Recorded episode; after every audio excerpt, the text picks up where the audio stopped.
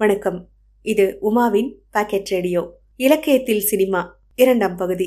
நெடுநல் வாடை நமக்கு காட்சிப்படுத்துகிற விஷயங்கள். அதை தான் கடந்த எபிசோட்ல சொல்லியிருந்தேன். ஒரு வாடை காலத்தில் இடைவிடாமல் மழை பெஞ்சிக்கிட்டே இருக்கு. அப்போ அந்த ஊர் மக்கள் எப்படி அந்த காலத்தை ஃபேஸ் பண்ணுறாங்க அவங்களோட வாழ்க்கை முறை எப்படி இருந்துச்சு?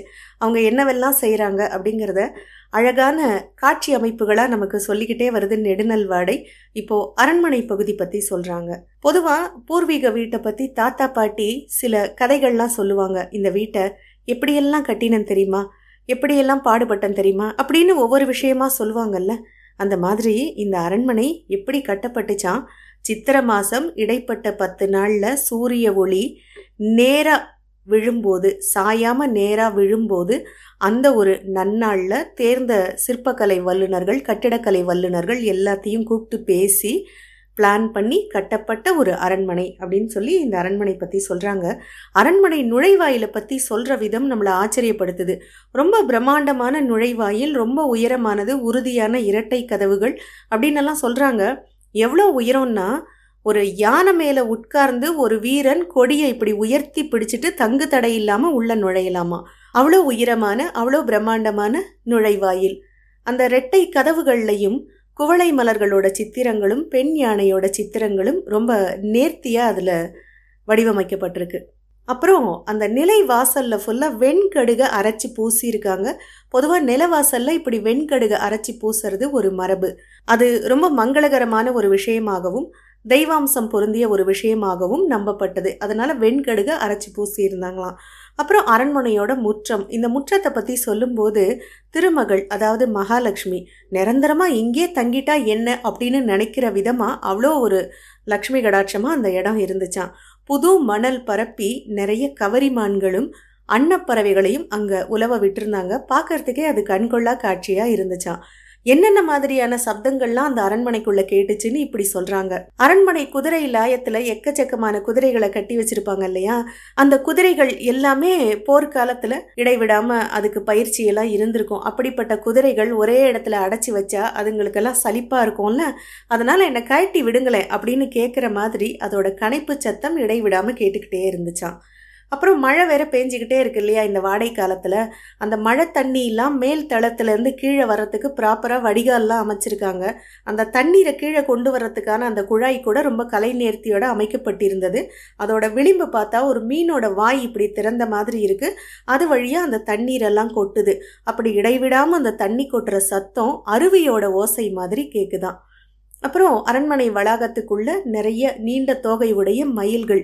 அந்த மயில்கள் எல்லாம் அவங்களோட இணைய கூவி கூவி அழைச்சிக்கிட்டே இருந்துச்சான் மாற்றி மாற்றி ஒவ்வொரு மயிலும் அப்படி கத்திக்கிட்டே இருந்த அந்த சப்தம் கொம்பூதுர சத்தம் மாதிரி கேட்டுச்சான் இப்படி பலவிதமான ஒலிகள் பலவிதமான காட்சிகள் இதெல்லாம் நிறைஞ்சு இது அரண்மனையா அல்லது ஏதாவது மலைப்பகுதியா அப்படின்னு நம்மளை பிரமிப்பில் ஆழ்த்துற மாதிரி இருந்துச்சான் அந்த அரண்மனை.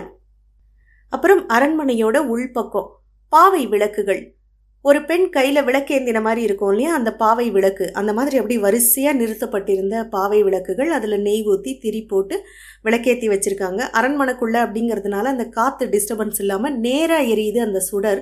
அந்த விளக்கு வெளிச்சத்தில் அரண்மனை இன்னும் பொலிவாக இன்னும் அழகாக பார்க்கறதுக்கே அவ்வளோ ரம்மியமாக இருக்குது அந்த பகுதியெல்லாம் தாண்டி போன அந்த புறம். சாதாரணமாகவே அரண்மனை காவலுக்கு கேட்கவே வேண்டாம் அந்த புறம்னா பல அடுக்கு காவல் நிறைஞ்ச இடம்.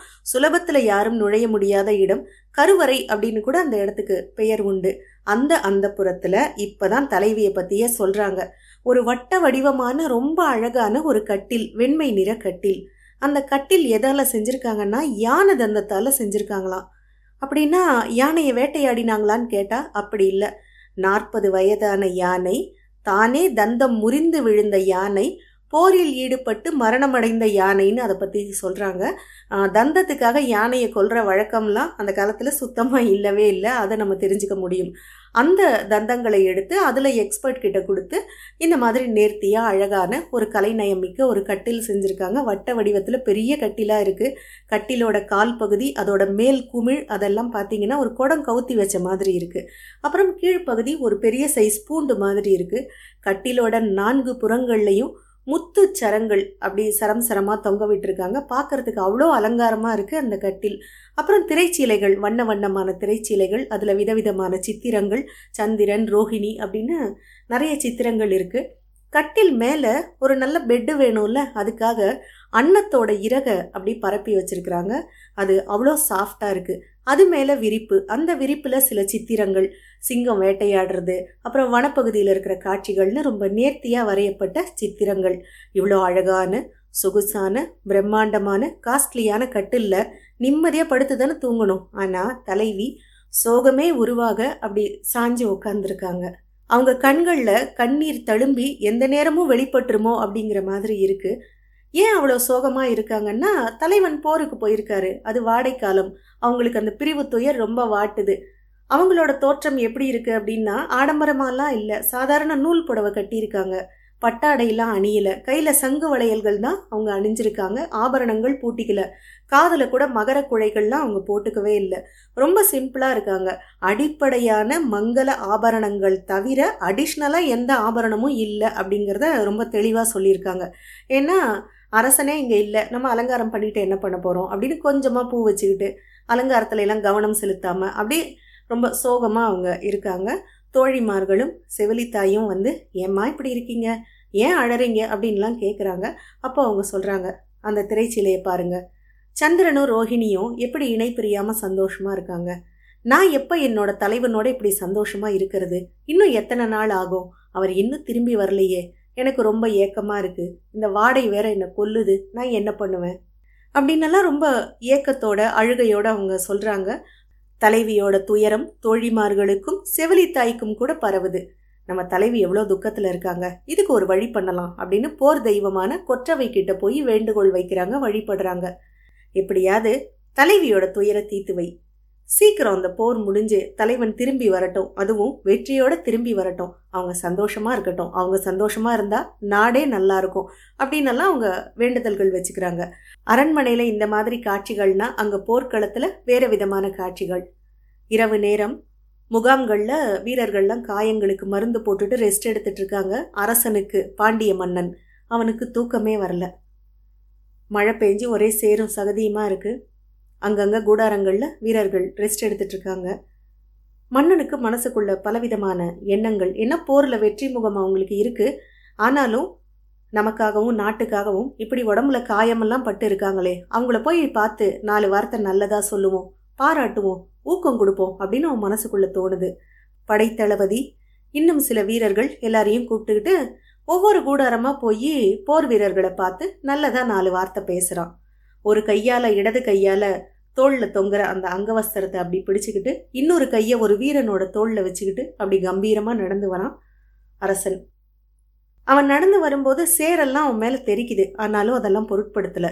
நன்றி உணர்வோடையும் வீரர்கள் மேலே ஒரு அன்போடையும் ஒவ்வொருத்தரையாக பார்த்து நல்ல விதமான வார்த்தைகளை பேசுகிறான் நிச்சயமா இந்த போரில் அவனுக்கு வெற்றி முகம்தான் வெற்றியோட திரும்பி வரான். அவங்க மகிழ்ந்திருக்காங்க அப்படிங்கிறதெல்லாம் நம்ம புரிஞ்சுக்கணும். இப்படியாக இந்த நெடுநல்வாடை காட்சிகளை எல்லாம் ரொம்ப அழகாக நம்ம கண் முன்னால் கொண்டு வருது.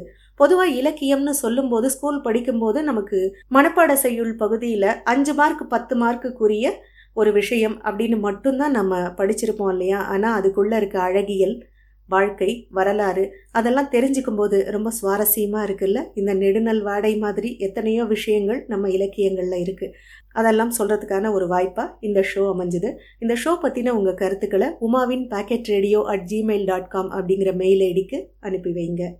நன்றி.